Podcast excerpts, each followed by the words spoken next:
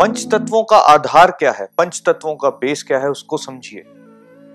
सारी सृष्टि की संरचना, सारी सृष्टि की संरचना सिर्फ़ और सिर्फ़ पंच तत्वों पे है। आप किसी भी चीज़ को पंच तत्वों के आधार पर उसकी बायोफिकेशन कर सकते हैं। वास्तव में कोई भी ऐसी चीज़ नहीं है जो एटम से नहीं बनी। और एटम क्या चीज़ है? न्यूट्रॉन और प्रोटॉन मिलकर एक न्यूक्लियस बनाते हैं। और न्यूट्रॉन और प्रोटॉन के ऊपर घूमते जो इलेक्ट्रॉन्स हैं, ये मिलकर एक एटम बनाते हैं। न्यूक्लियस और इलेक्ट्रॉन के बीच में काफ़ी सारा गैप है, बहुत सारी स्पेस है, एम्प्टी स्पेस है। पर फिर भी इलेक्ट्रॉन्स कभी न्यूक्लियस को छोड़ के डिस्पर्स नहीं होते। तो जब उसको देखने की कोशिश की गई तो यह समझ आया कि एक ऐसी एक एनर्जी है जो उसको बांधे रखी है।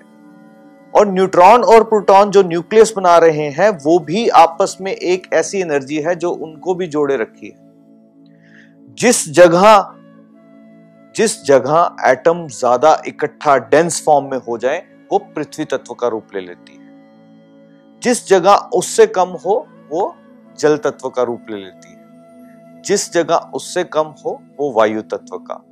जिस जगह उससे कम हो, वो अग्नि तत्व का। और जिस जगह सबसे कम हो, वो स्पेस एलिमेंट वास्तव में आपका शरीर पंच तत्वों से बना है। तो जब इस पार्थिव शरीर को जलाया जाता है, या किसी भी चीज़ को जलाया जलाया जब जाता है तो अग्नि वास्तव में उस पर्टिकुलर मैटर को, उस पर्टिकुलर बॉडी को टच नहीं करती। स्पर्श ही नहीं करती। जब किसी चीज़ को जलाने की कोशिश करेंगे तो सबसे पहले उस चीज़ में से लिक्विड निकलेगा। और मज़े की बात यह है कि अग्नि उस लिक्विड को भी स्पर्श नहीं कर रही। अग्नि उस लिक्विड को भी स्पर्श नहीं कर रही, उस लिक्विड में से एक गैस निकलती है। अग्नि उसको स्पर्श करती है।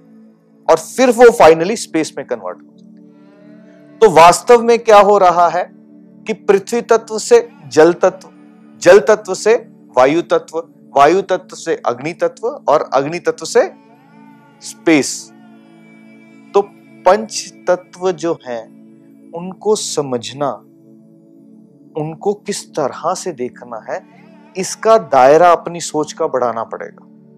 कि वास्तव में पंच तत्व किस तरह से काम कर रहे हैं?